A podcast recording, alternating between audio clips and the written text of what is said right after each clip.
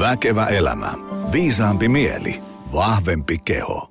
Arvoisat väkevän elämän ystävät, vanhat tuttavuudet ja uudet korvaparit, tervetuloa jälleen yhden Väkevä elämä lähetyksen pariin. Ja tänään meillä on, en tiedä, varmaan jokainen jakso on omasta mielestäni erittäin, erittäin mielenkiintoinen. Tänään on niin sanotusti aikuisten oikeasti erittäin mielenkiintoinen lähetys, koska meillä on täällä vieraana suurmestari, suurnero Markus Vinnari. Tervetuloa. Kiitos. Mä kävin sun kotisivuilla ja, ja siellä on niin kuin, sun CV on ihan, ihan levottoman pitkä. Siellä on tosi paljon erilaisia aiheita, mitä sä oot tutkinut ja mistä käyt puhumassa. Ja, ja mun oli vaikea summailla sitä, että mistä me tänään puhuttaisiin. Mutta me puhutaan teemasta, joka tota, ä, puhututtaa ihan hirveästi nyt, siitä kohkataan kauheasti mediassa ja siihen liittyy hirveästi väärinymmärryksiä. Eli, eli mä halusin käydä nämä kaikki teemat, eli tavallaan niin ruoan kulutus ja, ja kestävyys, niin kuin maapallo, sietokyky ja niin edespäin. Sulla on veganismista omaa kokemusta sekä faktat hallussa ja, ja, ja vähän sivutaan eläinten oikeuksia ja niin edespäin. Ö, suurin osa mun kuulijoista todennäköisesti ei tiedä yhtään, kuka sä oot. Kerro nyt vähän, mikä, mikä oot miehiäs, miten oot päätynyt tähän päivään näin?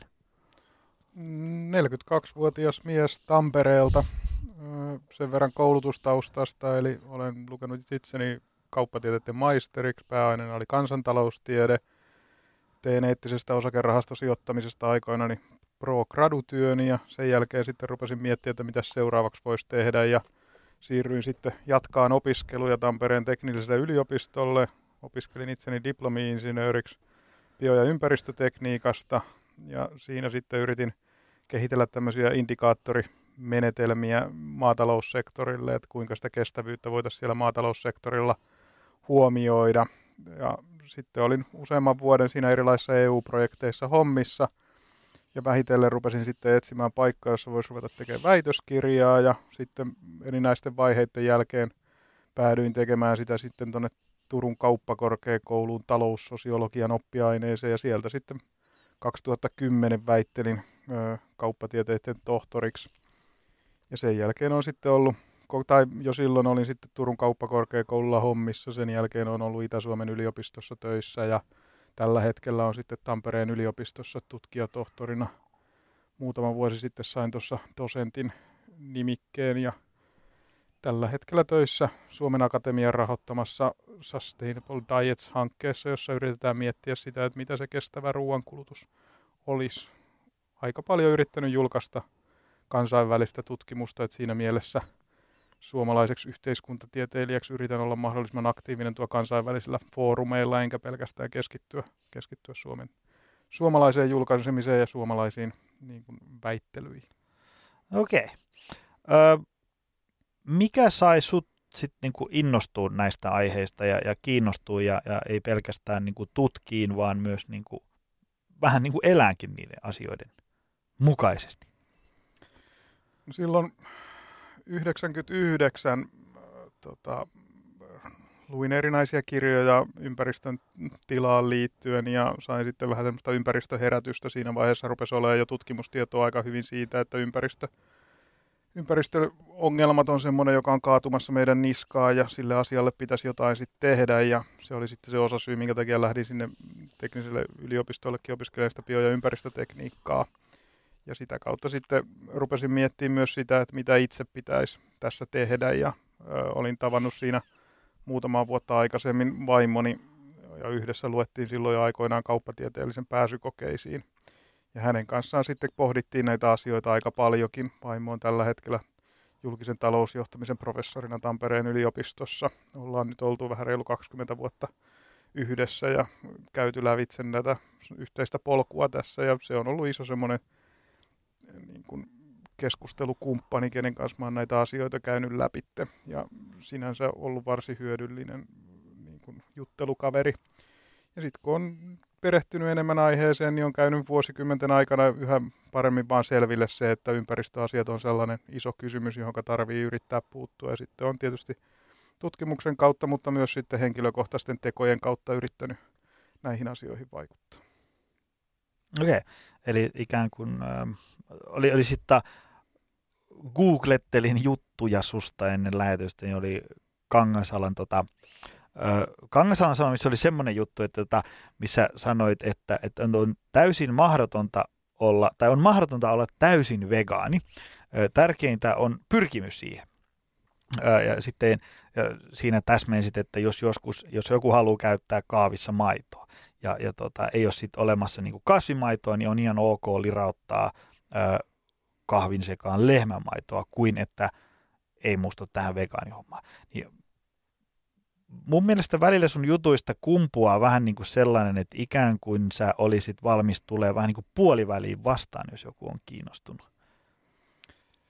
En mä sanoisi, että mä puoliväliin vastaan on halukas tulemaan, mutta mun mielestäni on parempi, että ihmiset tekee edes jonkunlaisia tekoja, kuin että ne ei tee mitään. Ja se on niin kuin, kyllä mulla itsellä on melko ehdoton näkökanta siihen, että mitenkä esimerkiksi syödään ja mitenkä niin kuin eletään – että esimerkiksi ei meille ole kotiin ostettu maitopohjaisia tuotteita aika pitkään aikaan, lihaa ei ole ostettu kymmeniin vuosiin.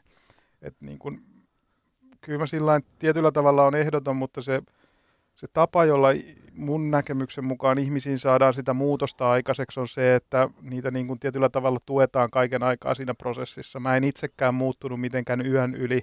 Se oli mulle hyvin pitkä prosessi. Mulla meni niin kuin useita vuosia – että me yhdessä vaimon kanssa sitten siirryttiin esimerkiksi kohti vegaanista ruokavaliota.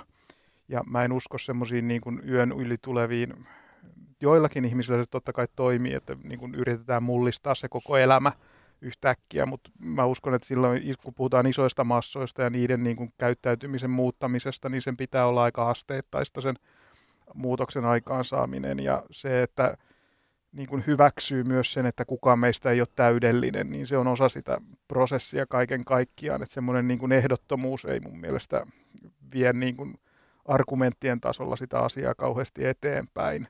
Ja se kun viittasit esimerkiksi siihen, että mä oon sanonut, että kukaan meistä ei ole vegaani, niin mä yritän sillä sanoa sitä, että niitä eläinperäisiä tuotteita on hyvin monenlaisissa erilaisissa niin kuin, tavaroissa, mitä me esimerkiksi käytetään. Niitä saattaa olla – maaleissa, jota on meidän asunnoissa, tai niitä saattaa olla niin kuin posliiniesineissä tai polkupyörän renkaissa on niin kuin eläinperäisiä aineita.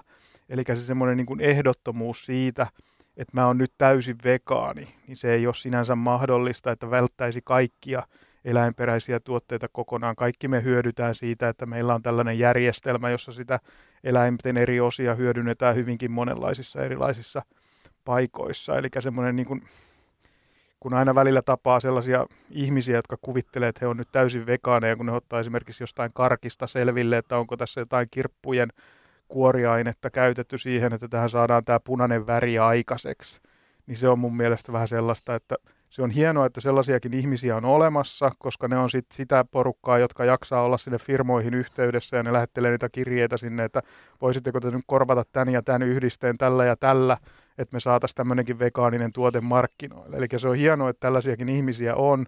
Mä en itse kuulu siihen porukkaan, enkä mä me kertoa suurimmalle osalle ihmisistä, että ruvetkaa tällaisiksi tyypeiksi, jotka on oikeasti tämän ja tämän mikrohilun niin kuin, takia kiinnostunut siitä, että onko tämä nyt täysin vegaaninen vai onko tämä 99,9 prosenttisesti vegaaninen tai vaikka 95 prosenttisesti vegaaninen. Okei. Okay. Öö, toi oli mulle, tai siis sen mä oon tiennyt, että, että se on niinku, yllättävän, yllättävissä asioissa on niin kuin jotain eläinperäistä. Joskus sitä kaverin kanssa juteltiin, joka tuossa ähm, pari vuotta sitten ikään kuin tämmöisen niin kuin kääntyi vegaaniksi, tämmöisen niin vegaanihaasteen äh, siivittämänä, niin sanoi just sitä, että, että siinä on, että elämästä tulee sitten niin tosi vaikeaa, jos ajatellaan, että niin kuin, tavallaan, että jos, jos sä lähdet ovesta ulos, niin et, et varo, ettei astu muurahaisten päälle. Niin että siinä tavallaan se, se jos sitä haluaa ihan semmoiseksi fundamentaali vegaani, niin se on sitten vaikea duuni. Että, mutta tosiaan, ää, no nyt jos ajatellaan... On meillä siis, täytyy sen verran sanoa, että kyllähän ja. näitä on siis.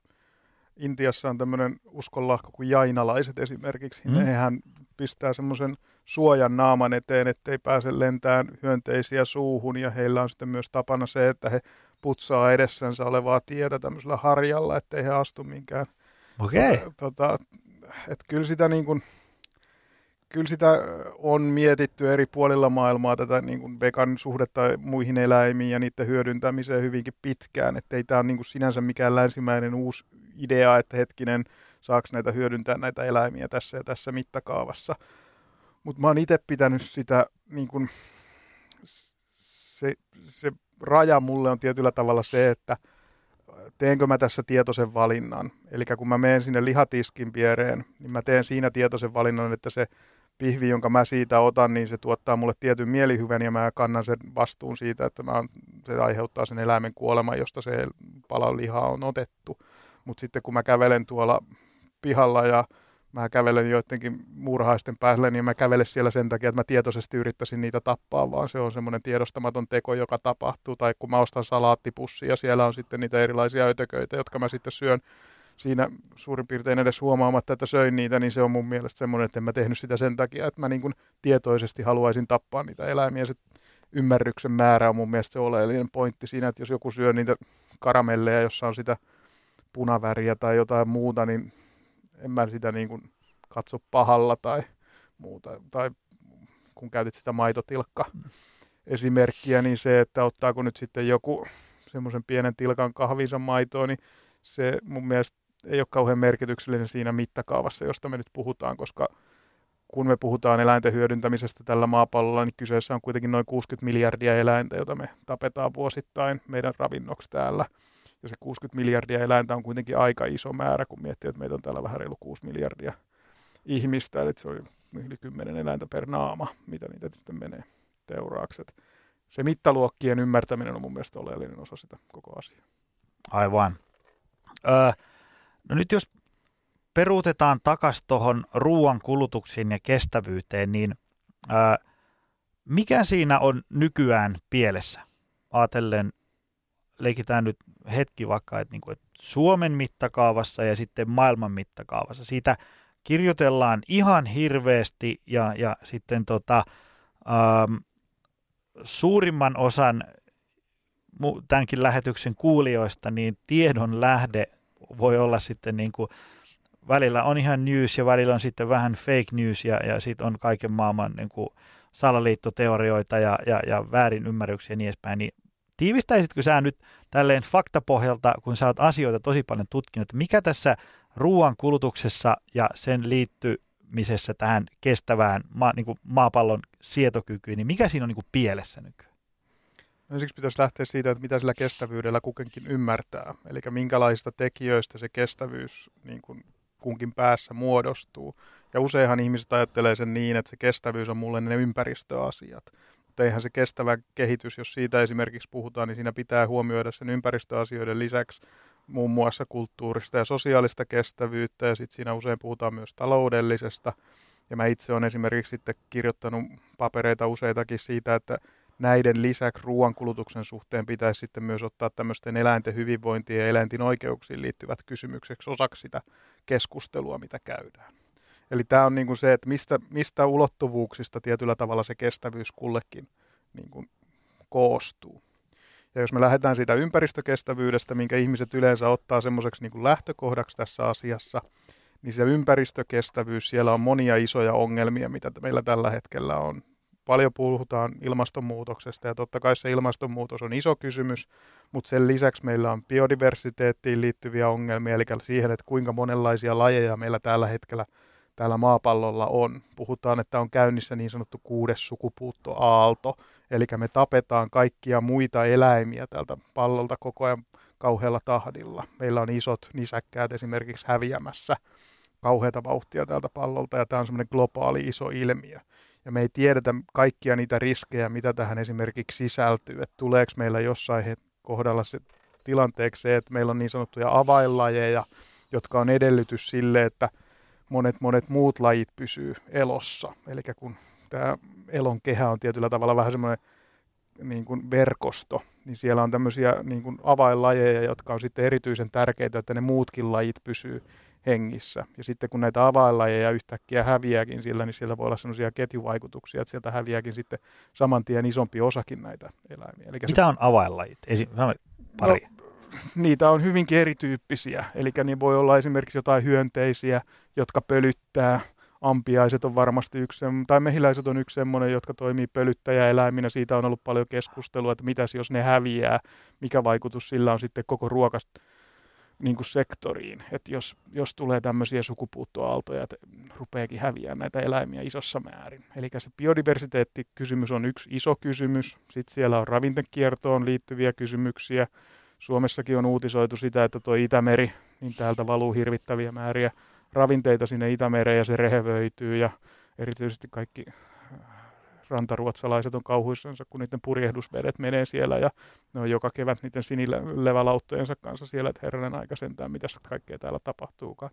Se ravinnekierrot on siis yksi iso, iso ongelma ja sitten on se ilmastonmuutos, että esimerkiksi lehmät on todella tehoton tapa tuottaa ruokaa. Ne röyhtäilee metaania, joka on erityisen vahva kasvihuonekaasu, ja sen puoliintumisaika on vielä lyhyt, eli jos me pystyttäisiin vaikuttamaan siihen, että niiden lehmien määrä vähenisi hyvinkin nopeasti, niin me saataisiin tuolla ilmasta olevia kasvihuonekaasumääriä hyvin nopeasti, nopeasti vähennettyä. Se oli se ympäristökysymys, mutta sitten meillä on sosiaalisia kysymyksiä. Meillä on meitä ylipainoisia rupeaa olemaan aika paljon Suomessa. Meidän pitäisi siihenkin pystyä ottaa jotenkin kantaa, että mitäs näille ylipainoisille tehdään, kuinka niitä niin kuin pystyttäisiin niiden määrää vähentämään. Ja me tiedetään pitkittäistutkimuksista, että kun me kat- äh, annetaan kasvisperäistä ruokavalioa, niin ihmiset yleensä pudottaa sitä painoonsa. Ei kaikkien kohdalla.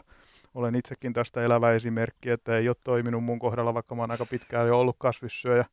Mutta rehellisyyden nimissä täytyy sanoa, että mä oon ehkä vähän semmoinen herkuttelija, ja mä en aika tarkkaan tiedä, mistä tämä mun ylipaino niin kyllä, kyllä jo, johtuu, että liikunnan määrä ei ole ihan ollut optimaalinen tässä viime vuosien aikana, eikä niin kuin, muutenkaan ravitsemus ole ollut, mutta nautittua on tullut. Eli siellä on monenlaisia tämmöisiä sosiaalisia tekijöitä, jotka niin kuin pitäisi siinä kestävyyskeskustelussa huomioida. Mutta sitten siellä on myös esimerkiksi kulttuurisia tekijöitä. Jos katsotaan pitkän aikavälin kulutusta Suomessa, niin Suomessa kulutettiin vielä 1900-luvun alussa noin 30 kiloa lihaa per henkilö vuodessa. Ja tällä hetkellä me tiedetään, että se kulutus on noin 80 kiloa per henkilö vuodessa. Eli se on reilusti yli tuplaantunut onko tämä jonkun mielestä kestävää, että tämmöinen niin yhtäkkinen valtava kulutuksen muutos. Oma käsitykseni on, että ei, että vähintään se 30 kiloa olisi ehkä semmoinen pitkän aikavälin tavoite, mikä meidän pitäisi niin kuin yrittää saavuttaa, ja se tarkoittaisi, että lihan kulutus ainakin puolittuisi tästä nykyisestä jopa vähän enemmänkin, jos me haluttaisiin olla kulttuurisesti kestäviä. Ja sitten on se talouskysymykset, jotka on niin kuin erilaisia tähän liittyen. Suomessa on painotettu hyvin pitkään sitä, että nämä erilaiset eläinperäisiä tuotteita tuottavat firmat, niin ne on niin kuin tärkeitä ja aluepolitiikka on nähty hyvin tärkeänä osana sitä, että ollaan saatu siirrettyjä kaupunkilaisten varoja tuonne maaseudulle, mutta itse näkisin, että tämä tie pitää pikkuhiljaa kulkea loppuun. Et ei tämmöiseen niin kuin maataloustukipolitiikkaan ole meillä enää varaa. Meidän pitää pikkuhiljaa yrittää miettiä sitä, että kuinka me saataisiin tämä järjestelmä toimii vähän pienemmillä tukiaisilla. Ja se yksi keino siihen on se, että me siirrytään kasvispainotteisempaan ruokavalioon, ja joka sitten maksaisi myös sen verran, että siinä tulisi ne kaikki tuotantokustannukset näkyviin. Koska eihän me olla koskaan syöty näin halpaa ruokaa, kun me tämän nykyään syödään. Me ihmisten kokonaiskulutuksesta menee noin 11-12 prosenttia tällä hetkellä ruokaan. 1900-luvun alussa se oli vielä 60 prosenttia. Ja silti ihmiset on vielä tänäkin päivänä sitä mieltä, että tosi kallista tämä ruoka. Mä oon just mieleen, toi, toi oli hämmästyttävää, koska niinku, jos mun olisi pitänyt arvata, niin olisi, että ruoan hinta on niinku noussut ihan pimeästi, tai ainakin niinku suhteessa tuloihin. Mutta onko siis tilanne ihan toisinpäin? 1900-luvun alussa suomalaiset kulutti keskimäärin ruokaan kaikesta kulutuksestaan noin 60 prosenttia. Eli yli puolet kaikesta siitä rahasta, mitä sulle tuli, niin se meni ruokaan. Ja tällä hetkellä se on noin 11-12 prosenttia, okay. mitä sä pistät. Eli eihän se ihan hirveän suuri ole, mutta kun sä teet niitä ostopäätöksiä päivittäin tai vähintään viikoittain useita kertoja, niin se on sellainen asia, johon ihmiset kiinnittää hirveästi huomiota. Se on kaiken aikaa niin kuin monien ihmisten kiinnostuksen kohteena. Meillä on semmoisia tiettyjä tuotteita tuolla kaupassa, josta me tiedetään hyvinkin tarkkaan, mitä ne niin kuin maksaa. Ihmiset seuraa maitolitra hintaa hyvin tarkasti, ja se on semmoinen sisäänvetotuote, jota kaupat sitten käyttää, että no niin, näillä me saadaan nämä ihmiset sinne sisään. Tai siellä on sitä Norjan lohta tosi hyvällä tarjouksella tänään Ja se idea on se, että ne saadaan sinne kauppaan ja sitten ne ostaa vähän muutakin siinä samalla, kun ne on ostanut sen tarjouslohensa.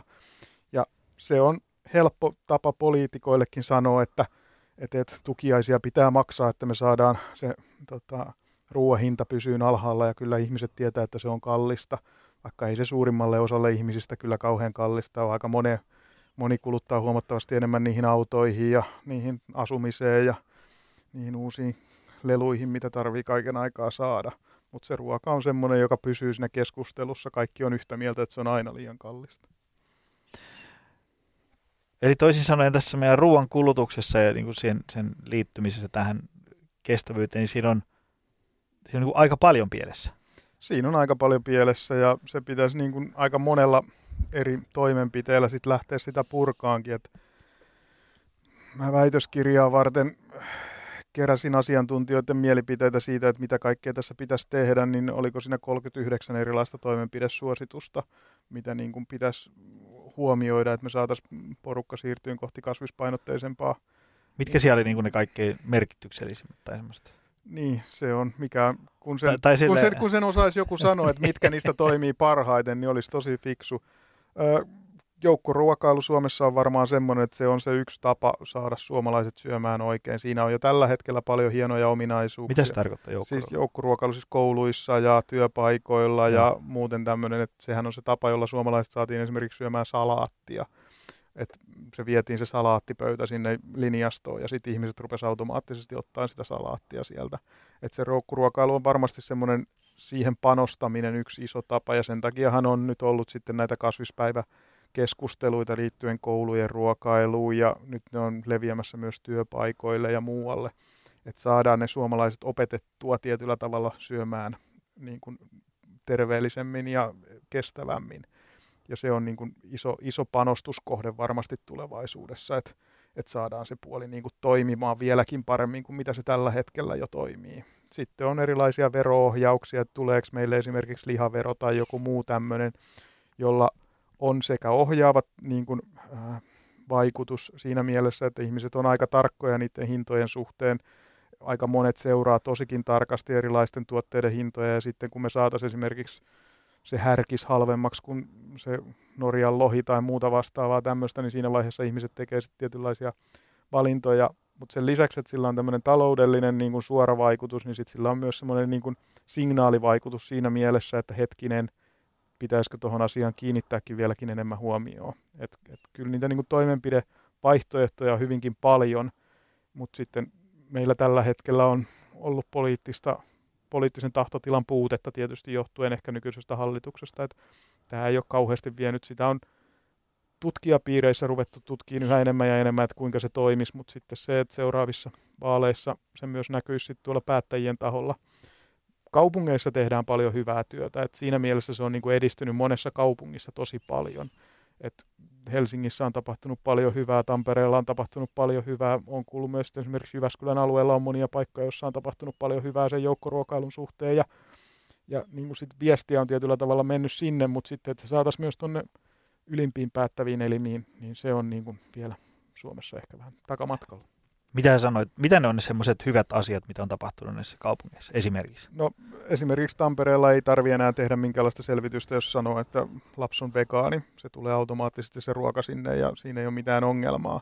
Siellä on myös otettu käyttöön kasvisruokapäivä ilman, että siitä oli tämmöistä kohkaamista kuin mitä esimerkiksi Helsingissähän oli se, en tiedä, oletko katsonut YouTubesta tätä kasvisruokapäiväkeskustelua, mikä täällä aikoinaan käytiin, mutta se on kyllä yksi surullisimpia YouTubessa olevia poliittisia keskusteluja, mitä mä oon elämässäni katsonut. Että siellä kyllä ihmiset purki omaa pahaa olonsa ja muuta, että se oli kyllä kammottavaa, katsottavaa kaiken kaikkiaan. Mitä siinä, niin kuin, mikä siinä keskustelussa menee sitten, tai niin kuin, jos ajatellaan, että, että tulee näitä kasvispäiviä, että kasvis, niin kuin vegan, veganismi, ää, niin kuin tätä ide, onko se nyt ideologia, tai että sitä kokonaisuutta ruvetaan viemään niin kuin kouluihin ja työpaikoille ja järjestetään erilaiset. Ruvetaan niin kuin, tulee tämmöinen pro-veganismi-yhteiskunta, missä tavallaan niin kuin edesautetaan sitä ja tiedotetaan ja niin edespäin. Niin, niin tota, mikä siinä sitten, siitä tulee niin kuin ihan, se on kuin pensaa heittäisi liek- tuonne nuotioon, niin mikä siinä niin kuin on se niin kuin ongelma ja mitä, sille, niin kuin, mitä siinä menee pieleen? Siihen kun olisi yksinkertaisia vastauksia. Siinä menee aika monikin asia pieleen. Tietysti silloin kun puhutaan syömisestä, niin puhutaan hyvin henkilökohtaisista asioista. Siinä puhutaan niin semmoisista asioista, jotka ihmiset mieltää, että ne on ensinnäkin, äh, aika monet ihmiset ajattelee, että mä teen, tai että he juuri tekevät hyvinkin tietoisia valintoja ruokansa suhteen, ja se on niin onnistuttu myymään semmoisena ajatuksena, että jokainen päättää mitä syö. Ja tätä monet eri tahot rummuttaa aina välillä, että jokaisella pitää olla oikeus valita, mitä ne syö ja bla bla bla bla bla. Tosiasiassa jokuhan sen on aivan useimmiten tehnyt sen aivan muu sen päätöksen, että jos me mennään koulussa syömään, mitä, niin mehän syödään sitä, mitä siellä koulussa on tarjolla. Jos me armeijassa mennään syömään, niin me syödään sitä, mitä siellä on tarjolla. Jos me mennään suurimmalla osalla työpaikkoja, missä on joukkoruokailu syömään, niin sen on joku muu tehnyt sen valinnan meidän puolesta. Ja en mä, kun mä menen tuohon tota, ärkioskille ostin välipalaa ennen kuin tänne tulin, niin en mä saanut siitä just semmoista Michelin tähdillä varustettua ravintolakokemusta, mitä mä olisin just sillä hetkellä ehkä halunnut. Mä sain sen, mitä ne oli sinne valikoimiinsa niin kuin päättäneet ostaa. Ja se on niin kuin semmoinen iso illuusio, mikä tässä kaiken aikaa ihmisillä on, että me saataisiin kuitenkin vapaasti päättää. No joo, kyllä me jossain tilanteessa saadaan, mäkin saan päättää, että mä lennän Pariisiin kolmen Michelin tähden ravintolaan syömään just sitä, mitä mä haluan, mutta se on aika harvinaista herkkua. Kyllä sen tekee sen valinnan joskus suurimmassa osassa tapauksista joku muu. Ja se on vähän semmoinen ongelmallinen osa sitä, koska se on, se on niin monille niin semmoinen henkilökohtainen tärkeä asia, ja se koetaan, että on semmoinen valinnan vapaus siinä.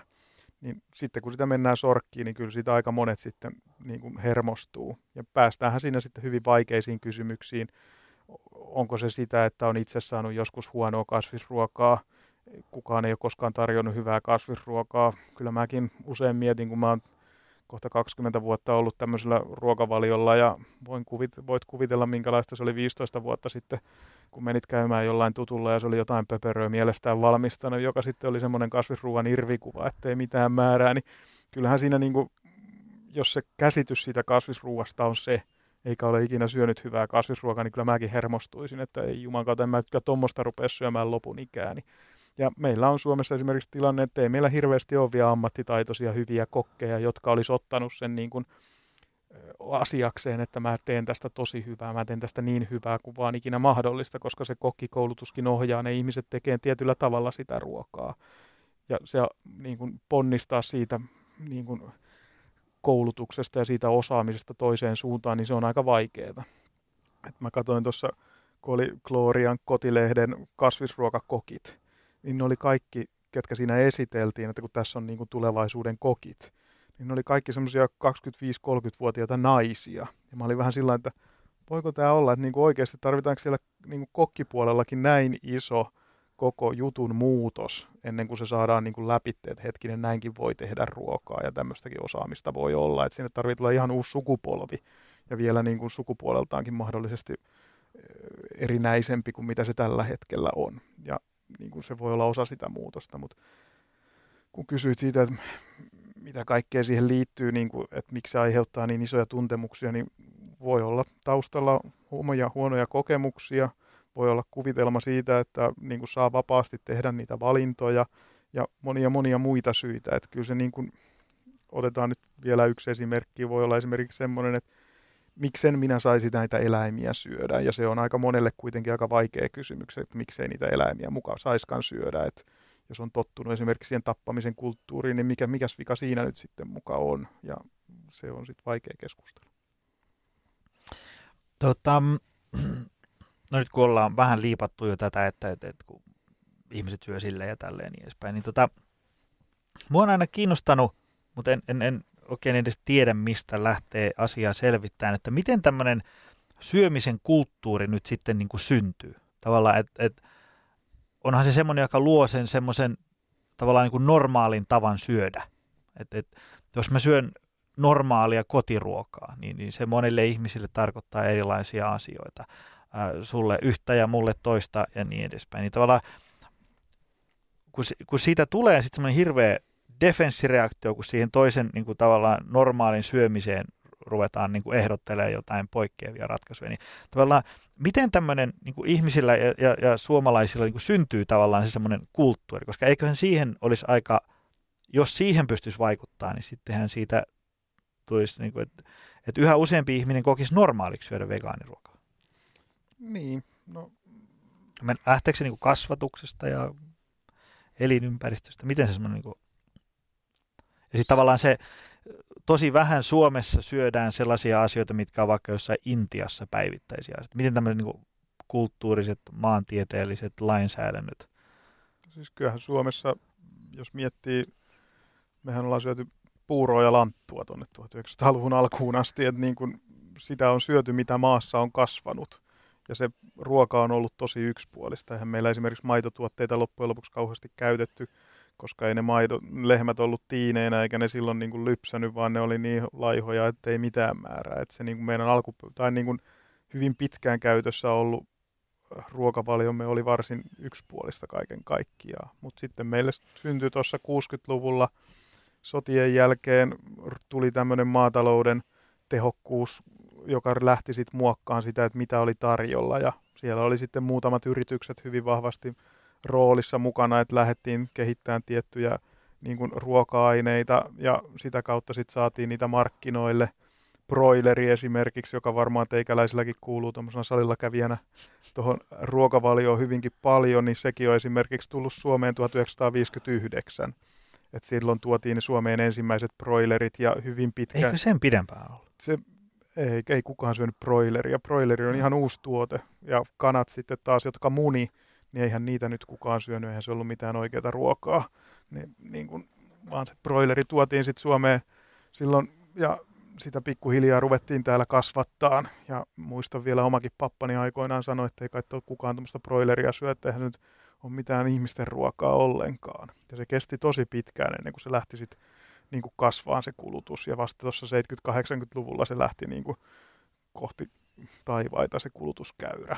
Niin – se on tuotu uutena tuotteena, se oli varsin tehokas, halpa ja sitten sitä tuli halvalla markkinoille hyvin paljon ja sitä kautta sitten ihmiset lähti sitä käyttämään. Monet suurtalouskeittiöt otti sen valikoimaansa ja opettiin sitä kautta sitten syömään. Sen takia mä yritin tuossa aikaisemmin korostaa just niiden keittiöiden esimerkiksi roolia siinä, että mitä syödään niiden suurtalouskeittiöiden, joukkoruokailun, koulujen, kaikkien tämän, mitä kautta sitten ne ihmiset oppii syömään tietyllä tavalla. Meillä ei Suomessa ole ollut esimerkiksi vegaani valikoimaa vielä kauhean pitkään. Et mä kuulun vielä siihen porukkaan, jotka on ne kasvismaitonsakin, niin se oli kuule, ensiksi hankittiin semmoisia kankaita kotiin ja sitten niitä manteleita sinne murskattiin, että saatiin se mantelimaito siitä tehtyä niistä manteleista. Ja tänä päivänä kävelet tuohon lähikauppaan, niin siellä on hyllymetreittäin niitä erilaisia kasvismaitoja. Että se on niin kuin aika paljon myös siitä kiinni, mitä eri paikoissa tarjotaan, mitä me sitten kulutetaan. Ja tämä on niin kuin aika uutta vielä tämmöinen, että saa oikeasti valita vähän isommasta joukosta tavaroita, että mitä, mitä sitten haluaa siihen kulutuskoriin. Ja se on mun mielestä yksi edellytys just sille, että miksi nyt voisi olla aika sille, että ruvetaan myös sitten miettimään niitä kestävyyskysymyksiä huomattavasti laajemmin, että aika vaikea olisi ollut olla vegaani Suomessa 1900-luvun alussa, toki niitäkin on ollut. Että ainahan se on ollut, voidaan sanoa, että jonkunlainen puumi elettiin veganismiin liittyen jo 1920-luvulla Suomessa, koska meillä oli muutamia guruja, jotka sitten toi tätä ilosalomaa sanomaa jo silloin niin kuin porukalle ja muutamat hyväosaiset sitten lähti tähän mukaan, koska se nähtiin tämmöisenä puhdistautumisena ja terveysjuttuna. Mutta mut, niin kuin isommassa määrin se on mahdollista mun mielestä vasta tänä päivänä, kun se oikeasti kauppojen tarjonta on niin monipuolista, että sieltä voi aika vapaasti valita, mitä sieltä haluaa ottaa. Puhuit noista terveysasioista ja puhdistumisista ja muista tällaisista, niin tota, heitä niin monta syytä kuin äkkiä keksit, että miksi ihmisten kannattaisi ryhtyä kasvissyöjäksi. Tässä nyt on tullut ainakin tämä maapallon sietokyky ja niin, mit, siis mitäs se, nämä terveysvaikutukset? No se niin kuin, itse asiassa just tänä aamuna käytiin vaimon kanssa sitä hiukan läpi, että mitkä nämä niin kuin, tieteelliset perusteet tälle hommalle on. Niin oma näkemykseni on se, että siitä ei ole mitään niin kuin, se on aika lailla selviö tällä hetkellä, että vegaaninen ruokavalio on ympäristökuormitukseltaan huomattavasti pienempi kuin sekaruokavalio. Eli jos katsotaan niitä luonnon, vaikutuksia luonnon monimuotoisuuteen, ilmastoon ja ravinnekiertoihin, niin se on niin kuin parempi vaihtoehto. Sitten me päästään siihen, että no mitäs terveysnäkökulmasta. Niin ennenhän ajateltiin vähän sitä terveysnäkökulmasta sillä että se vegaaniruokavalio, että jääkö siitä nyt jotain ravintoaineita pois tai onko se muuten huonompi kuin tämmöinen sekaruokavalio. Mutta nyt se on pikkuhiljaa muuttunut se näkemys niin, että itse asiassa se voi olla niin, että se riski esimerkiksi yliravitsemuksesta tai aliravitsemuksesta, niin se on itse asiassa pienempi siinä vegaaniruokavalion kohdalla kuin sitten taas tämmöisen sekaruokavalion kohdalla. Mä en kuulu siihen porukkaan, jotka väittää, että on joku autuaaksi tekevä terveyssysteemi. Pitää katsoa pitkittäistutkimuksia ihmisten kuolleisuudesta ja katsotaan siinä niitä ravitsemuskäyttäytymistä, niin meillä on kaksi mun käsittääkseni semmoista pidempiaikaista tutkimusta menossa tai ollut, josta tulee tutkimustuloksia aina välillä, eli tämmöinen niin sanottu Epic Oxford tutkimus, jota tehdään Briteissä, jossa katsotaan, että miten erilainen ravitsemus vaikuttaa siihen, että kuinka pitkään ihmiset elää. Ja sitten on tämmöinen seitsemännen päivän adventisteille Yhdysvalloissa tehtävä tutkimus, jossa sitten ää, näiden adventisteista, niin niistä osa elää vegaaniruokavaliolla ja osa elää sitten ihan niin kuin normaalilla sekaruokavaliolla, ja näiden välillä sitten katsotaan, että kumpi porukka niistä elää pidempään. Se on heillä uskonnollisista syistä, mutta ne on muuten sosiodemografisilta ominaisuuksiltaan hyvin samantyyppiset ryhmät. Ja tässä Yhdysvaltain aineistossa on nähtävissä, että itse asiassa ne vegaanit eläis pikkusen pitempään, mutta sitten tässä Epic Oxfordissa ei vastaavaa oikeastaan ole havaittavissa. Ja nämä on niin kuin mun mielestä se, mikä kertoo siitä, että ei se vegaani ruokavalio sinänsä ole mikään semmoinen mystinen, ihmeellinen terveysvaikutuksia takaava niin kuin ruokavalio, mutta sillä elää vähintään yhtä hyvin kuin mitä sillä sekaruokavaliolla sinänsä elää. Totta kai siellä on tiettyjä, niin kuin, ö, tiettyjä terveysvaikutuksia, sillä on, mutta sitten siellä on ilmeisesti myös jotain, jotka sitten saattaa olla, että ne on vähän huonompia. Mutta jos tänään seurasit esimerkiksi THLn tiedotusta, niin kyllä THL otti aika vahvasti terveyden ja hyvinvoinnin laitos kantaa, että punaisen lihan kulutusta pitäisi ehdottomasti huomattavasti radikaalisti vähentää suomalaisilla ja erityisesti suomalaisilla miehillä. Et kyllä se niin kuin myös sieltä terveyspuolelta tulee tällä hetkellä aika vahvasti sitä signaalia, että lihaa syödään ihan liikaa. Mutta ne on ne niin kuin kaksi tuohon ympäristöön liittyen ja tuohon niin terveyteen liittyen, mutta sitten siellä on ne eläinoikeuskysymykset on se niin kuin kolmas tietyllä tavalla tieteellisesti läpikäyty asia. Ja niin kuin, jos me uskotaan siihen, tai ei se ole mikään uskon asia, että me ollaan eläimiä muiden joukossa, ja me arvostetaan sitä, että me ei aiheuteta kärsimystä esimerkiksi muille ihmisille, niin samalla lailla miksei me sitten käytetä sitä samaa logiikkaa siihen, että me ei aiheuteta sitä kärsimystä myöskään niille tunteville eläimille. Et ei siitä ole kai tällä hetkellä mitään kysymystä, etteikö esimerkiksi tuotantoeläimet tuntisi kipua ja niille aiheutus harmia siitä, että ne on siinä järjestelmässä. Ja jos me ollaan loogisia sen asian kanssa, niin ei me aiheuteta sitä kärsimystä niille, koska meillä ei ole mitään syytä, miksi me se aiheutettaisiin mikään muu kuin meidän makutottumus.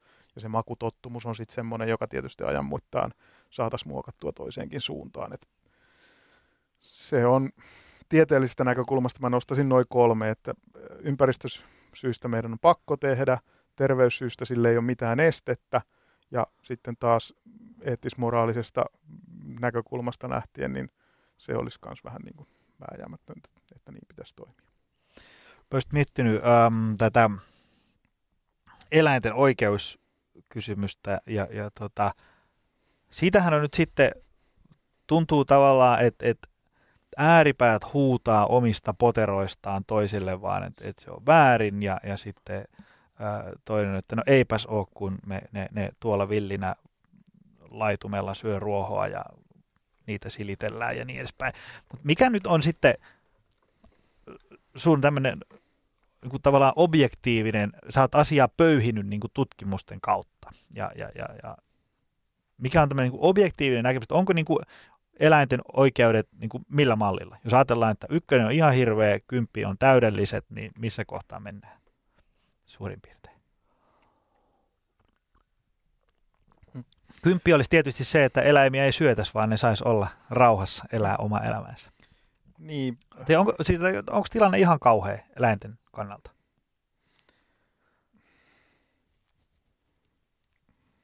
Se on,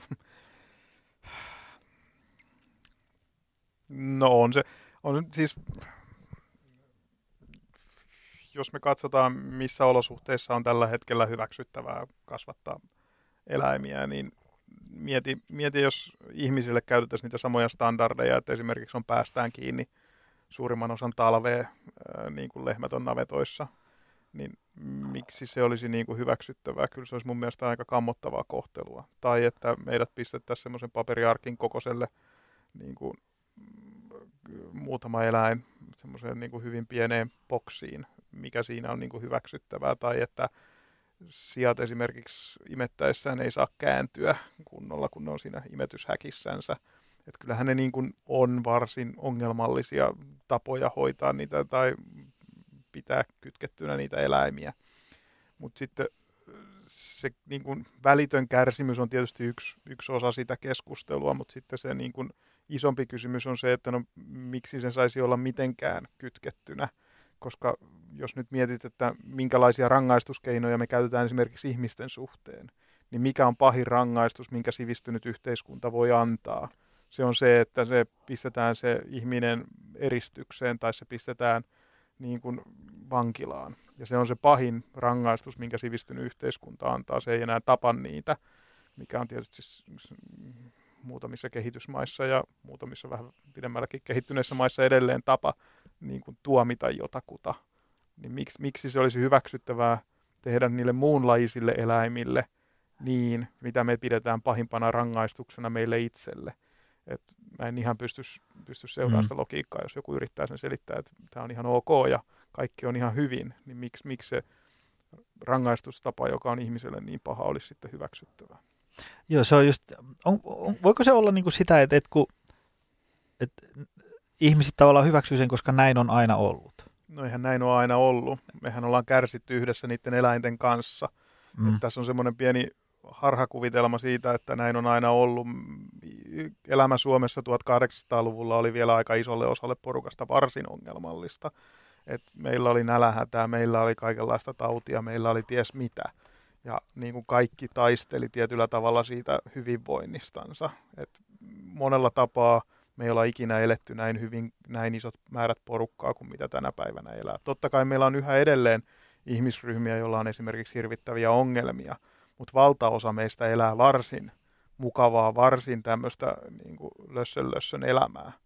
Ja se niin kuin pitäisi huomioida tässä kaikessa, että hetkinen – meidän ihmisten hyvinvointi on räjähtänyt käsiin. Me saadaan ihan mitä vaan, me tehdään kaiken näköistä, me reissataan ympäri tätä palloa ja ihmisille on ongelma, kun ne ei pääse kahta kertaa Taimaaseen vuodessa, kun olisi niin ihana mennä ottaa sitä aurinkoa toisenkin kerran. Mutta samaan aikaan niiden eläinten olot, niin ei ne ole mihinkään parahtunut. Se on itse asiassa mennyt alaspäin todella radikaalisti. Eli me ollaan tungettu niitä yhä pienempiä ja pienempiä häkkeihin ja me ollaan päätetty, että se on ihan ok pitää niitä kytkettynä ja kaikkea muuta tällaista.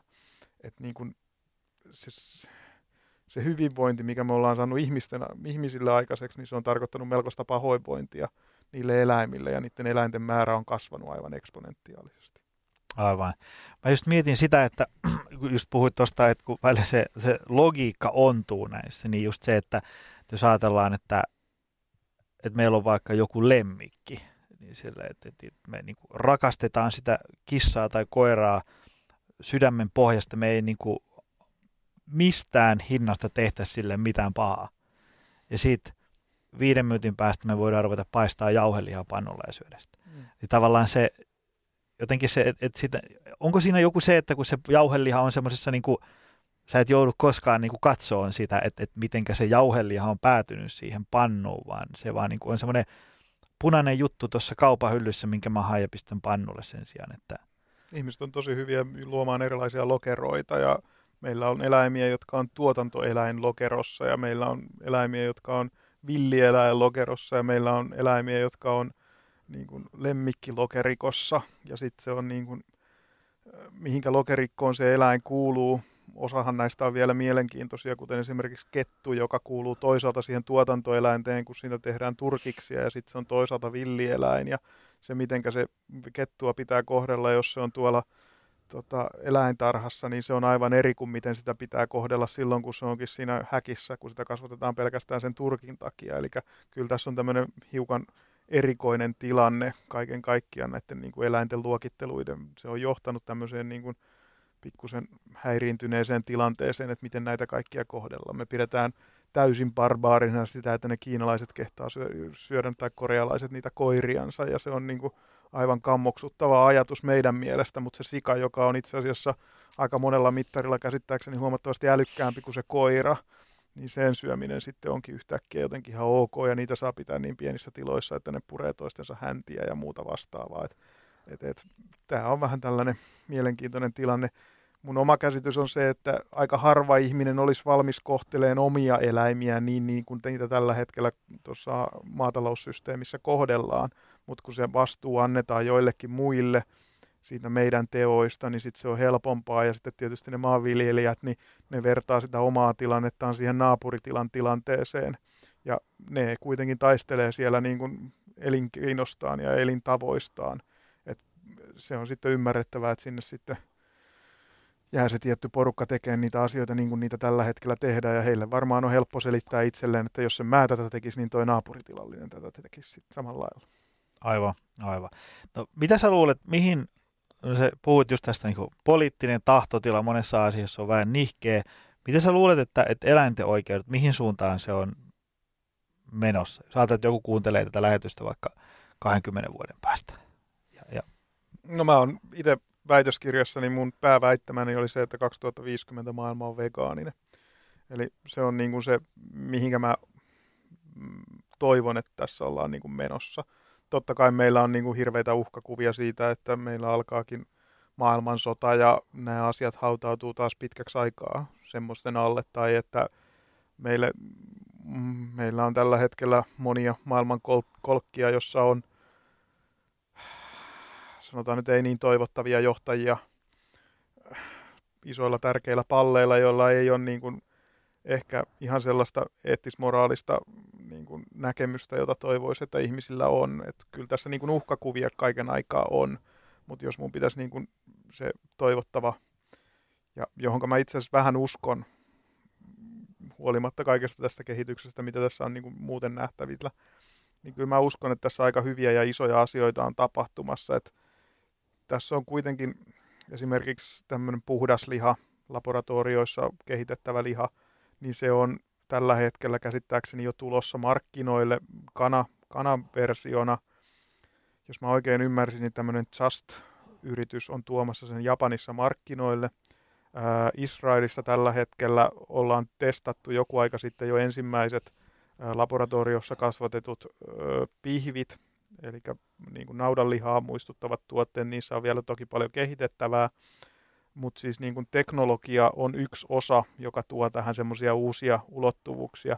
Mä en tiedä kuinka merkityksellisiä nämä tuotteet loppujen lopulta tulee olemaan, mutta niillä tulee olemaan iso signaalivaikutus siinä mielessä, että ihmiset rupeaa kyseenalaistamaan sitä, että hei, minkä takia mun tarviskaan tätä syödä, kun tässä on tämmöistäkin tarjolla. Ja sitten kun ihmiset ei näitä erään erota esimerkiksi sokkotesteissä, että kun et tiedä kumpaa syöt, niin sitten mun mielestä on aika iso kysymys se, että no minkä takia sitten pitäisi syödä tätä tapettua eläintä, kun voit ottaa tämän vastaavan tuotteen, joka on niin laboratoriosta saatavilla. Tai sitten onko se joku kasvispohjainen tuote, joka tulee olemaan niin hyvä. En tiedä, oletko käynyt koittamassa näitä Beyond Beefin tuotteita, joita nyt jo tuli Suomeenkin tarjolle. Esimerkiksi mikä American Dineri otti ainakin listoilleen. Mitäs ne on? Ne on kasvisperäisiä tämmöisiä niin kuin lihaa imitoivia tuotteita. Näitähän kehitellään hyvin isossa määrin nyt ympäri Puhutko siis niin kuin nyhtis, härkis? Ei, ei todellakaan, vaan siis nämä on huomattavasti pidemmälle vietyjä. Öö, joiden ihan siis niiden tarkoitus on se, että niillä yritetään saada ihminen uskoon, että se syö niin kuin jauhelihaa. Joo. Ja ne on, mä itse tykkään kyllä sitä Beyond Beefin burgerista, se on ihan hyvän makunen. Ja näihin tällä hetkellä lyödään uskomattomia rahasummia kiinni, että näitä kehitellään. Toi Bill Gates ja Richard Brunson niin he on mukana näissä niin kuin rahoittajina ja sinne on lyöty niin kuin satoja miljoonia dollareita kiinni, että näitä kehitetään. On Impossible Foods Yhdysvalloissa, joka tätä kehittää. Heiltä on nyt tullut se kakkosversio heidän omasta pihvistänsä. Eli niin kuin ihmiset, jotka on tietyllä tavalla uusia toimijoita tuolla ruokasektorillakin, niin ne on niin kuin ottanut tämän asian tosissaan, että näille tarvii kehittää uudet, uudet tota, vaihtoehdot ja esimerkiksi Unilever – joka on yksi isoimpia ruokataloja Euroopassa, niin sen toimitusjohtaja on sanonut, että tämä on niin semmoinen asia, mihinkä he panostaa varsin vahvasti. Ja he osti esimerkiksi tämmöisen hollantilaisen Vegetarian Butcherin just omiin nimiinsä ja heidän tarkoituksensa on tuoda tämän firman niin kuin, tuotteita huomattavasti enemmän markkinoille. Niin kuin, ja kun on, puhutaan Unileverin kokoisesta toimijasta, niin siinä on tietysti potentiaalia myös hyvin paljon. Että kyllä mä niin kuin, hyvin uskovainen, usko, hyvin vahvasti uskon siihen, että niin kuin se tulevaisuus on tietyllä tavalla positiivinen sen teknologisen kehityksen suhteen. Mä uskon, että poliitikotkin on tähän pikkuhiljaa heräämässä, ei tämä hallitus, mutta toivottavasti se seuraava niin kuin ottaa jo tähänkin asiaan vähän niin kuin kantaa, että jotain tälle asialle pitää tehdä. Ja virkamieskunta on niin kuin tietyllä tavalla herännyt sitä niin kuin eri, eri tasoilla yhteiskunnassa se niin kuin kun puhuin tuossa noista kaupungeista ja kouluista ja muista, niin se tietoisuus on niin kuin siellä pikkuhiljaa lisääntymässä ja sillä voi sitten olla hyvinkin iso, iso vaikutus. Ja kaiken aikaa pitää muistaa se, että meillä on tulossa myös se uusi sukupolvi. Eli en mä olisi ikinä yrittänyt isääni vakuuttaa siitä, että sun täytyy ruveta kasvissyöjäksi, koska se on vielä sitä pukupolvea, mikä oikeasti tietää, kun, minkälaista on, kun ei ollut tarpeeksi ruokaa. Mutta siis mun seuraavalle sukupolvelle, niin mun on aika helppo sanoa, että miksi te ette syö näin, ja niin ne tietysti syökin. Et, et vanha sukupolvi väistyy ja uusi tulee, ja se uusi on jo sit tietoinen näistä ympäristöongelmista, mikä meitä tällä hetkellä esimerkiksi kohtaa. Tota, tässä oli näitä NS-korvikkeita, eli siis meillä on näitä, mitä löytyy nyt tuosta joka kaupan hyllystä. Meillä on niin nyhtistä ja härkistä ja murukaurajauhista ja guornia ja, ja tämmöisiä niin kuin ikään kuin lihan kaltaisia tai tämmöisiä vaihtoehtoja. Sä nyt sä helistelet siellä päätä, tarkoitatko, meninkö mä metsään vai, vai mikä niissä? Mitä sä oot niistä mieltä? Esimerkiksi vaikka guor, niin sehän, sehän on lähes kuin kanaa söisi. No se porni on jo näistä tuotteista, mitä tässä mainitsit, niin se on varmaan semmoinen niin kuin helpoiten lähestyttävä. Joo. Siinähän on aika monissa Suomessa myytävissä versioissa on vielä kananmunaa jonkun verran mukana, mutta sitten niillä on myös niillä on tavoitteena siirtyä kokonaan vegaaniseksi firmaksi ja ne on niin kuin, että se on niin kuin varmaan se, joka on helpoiten niin kuin ihmisille lähestyttävä, mutta kyllä tässä tehdään tämä nyt poliittisesti korrektiksi ilmaisiksi. näissä tuotteissa, mitä on tullut markkinoille, niin näissä on se hype-ongelma tällä hetkellä aika paljon, että muutamien tuotteiden kohdalla on vähän havaittavissa sitä, että ihmisille on niin kuin sanottu, että tämä on nyt tosi mahtava ja kaikkea ja muuta. Ja ihan kiva tietysti, mutta mä vähän pelkään sitä, että aika moni, joka niitä kokeilee, niin on vähän sillä että no ei tämä nyt kyllä ihan naudan pihviltä maistunut.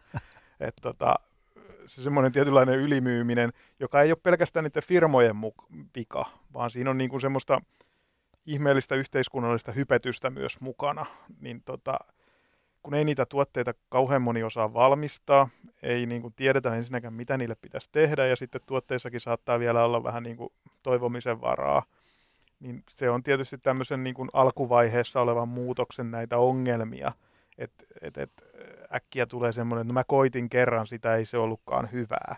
Ja kun jokaisen täytyisi kuitenkin jaksaa koittaa, kun näitä tuotteita tulee niin hirvittävällä määrällä kaiken aikaa lisää, että kun ne kaikki koittaisi, niin se on aika iso homma. Mä itse kuulun siihen porukkaan, että mä aikoinaan jaksoin vielä kaikki vegaaniset tuotteet suurin piirtein koittaa. Nyt niitä rupeaa tulee jo semmoista vauhtia, että mä en enää pysy pärryillä, että mitä kaikkea täältä tulee, kun niitä tulee niin valtavasti.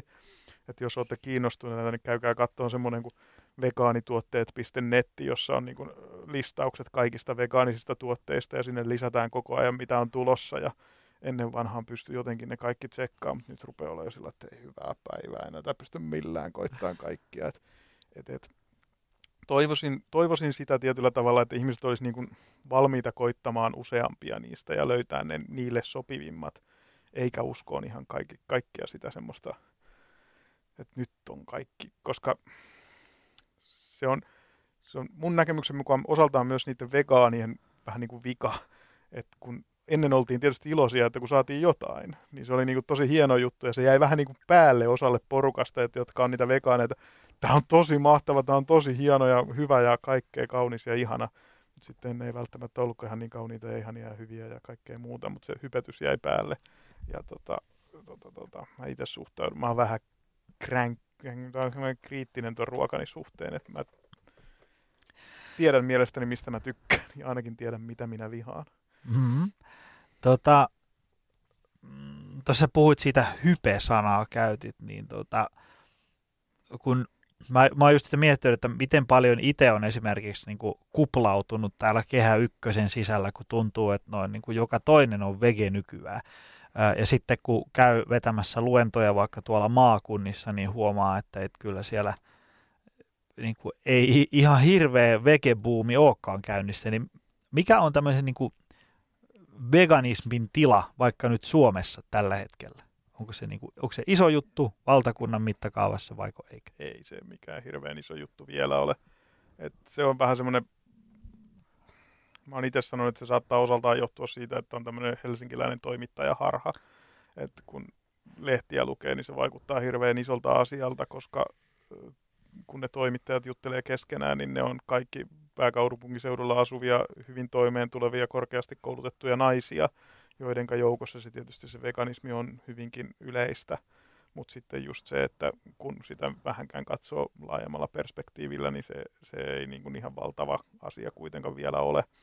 Et se nousu on vasta niin kuin tulossa. Totta kai sitä on hyvin paljon indikaatio, että se on jo vähän niin kuin alkanut tietyllä tavalla ja äh, niin kuin ihmiset on valmiimpia koittaa ja paljon puhutaan siitä, että on esimerkiksi näitä fleksaajia, jotka niin kuin aina silloin tällöin koittaa kasvisruokaa ja muuta, ja se on varmaan semmoinen alussa kasvava trendi myös, että ihmiset niin kokeilee ja yrittää katsoa, että mistä mä tykkään, ja osais, olisiko silloin tällöin, ja vähän koittaa, mutta ei siinä nyt mistään ihan valtavista prosenttiluvuista käsittääkseni vielä puhuta. Mun, mun omat tutkimukset on jo muutaman vuoden vanhoja, ja kaiken aikaa odotan, että toi THL tuo ne uusimmat lukemat tota, pöytään. Sitähän on sinänsä vähän vaikea arvioida, että paljonko niitä kaiken kaikkiaan on, koska ihmisiltä sitä ei kannata kysyä, kun ei oikein tiedä kaikkea, että mitä se kasvissyönti sinänsä tarkoittaa. 50 äijät vastaa, että on kasvissyöjä, jos on joskus syönyt kasviksia ja muuta vastaavaa. Siinä pitää niin kuin perustaa ne tulokset vähän enemmän noihin niin kuin ihmisten pitämiin ravintopäiväkirjoihin ja mm. se onkin sitten vähän vaikeampaa saada semmoista isoa otosta niistä. Hei, me voitaisiin nyt nämä lähetyksen viimeiset minuutit kuluttaa tämmöisiin väittämiin, joita aina välillä kuulee, ja sun ytimekkäisiin vastauksiin. Ää, useinhan tulee sille, että et, et kun tämä keskustelu alkaa ja ihmiset huutelee poteroistaan, että tämä on oikein, ei kun tämä, niin tulee se argumentti, että ihminen on oikeasti sekasyöjä, on kaiken maailman kuvauksia ihmisten hampaista ja, ja ihminen laskeutui puusta alas, kun se oppi lämmittään liharuokaa ja niin edespäin, niin, niin että et ihminen oikeasti sekasyöjä on luonnollista syödä myös muita eläimiä. Tiedän, että tämä on nyt tosi pitkä vastauksen mahdollisuus tähän, mutta onko ihminen niin luonnollisesti sekasyöjä, onko niin kuin oikeasti sekasyöjä? Kyllä, me perinteisesti ollaan syöty lähestulkoon kaikkea, mitä me ollaan kiinni saatu, että se ajatus siitä, että me oltaisiin jonkinlaisia suuria metsästäjiä, niin sehän ei ihan pidä paikkaansa. Se homo sapiensin vahvuus on ollut se, että me ollaan syöty lähestulkoon mitä vaan, mitä niin kuin on eteen tullut. Me ollaan syöty juuria ja me ollaan syöty sammakoita ja muuta pienriistaa ja me ollaan keräilty kaikkia mahdollista, mitä niin kuin vähänkään on. Et se on niin kuin se meidän vahvuus. Mutta se, että me ollaan historiallisesti syöty tietyllä tavalla, niin en mä tiedä minkälainen peruste se sitten on tuolle ärkioskilsa ruokaansa odottavalle kaverille, jolla on 20 kiloa ylipainoa, että, mutta kun esi-isätkin söi sammakon reisiä, niin mä nyt tässä otan tämän täysin keinotekoisesti kasvatetun broilerin kyljyksen, että tota, kyllä se on aika kaukana se broilerin ne. niistä linnuista, mitä, mi, mitä on niin kuin aikoinaan saatu kiinni. Aivan, aivan.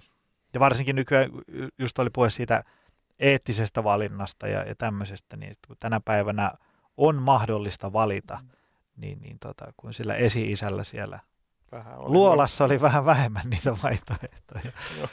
Ja sekin, se, niin, joo. Entä sitten vegaaniruokavalio on niin hankalaa? Onko se?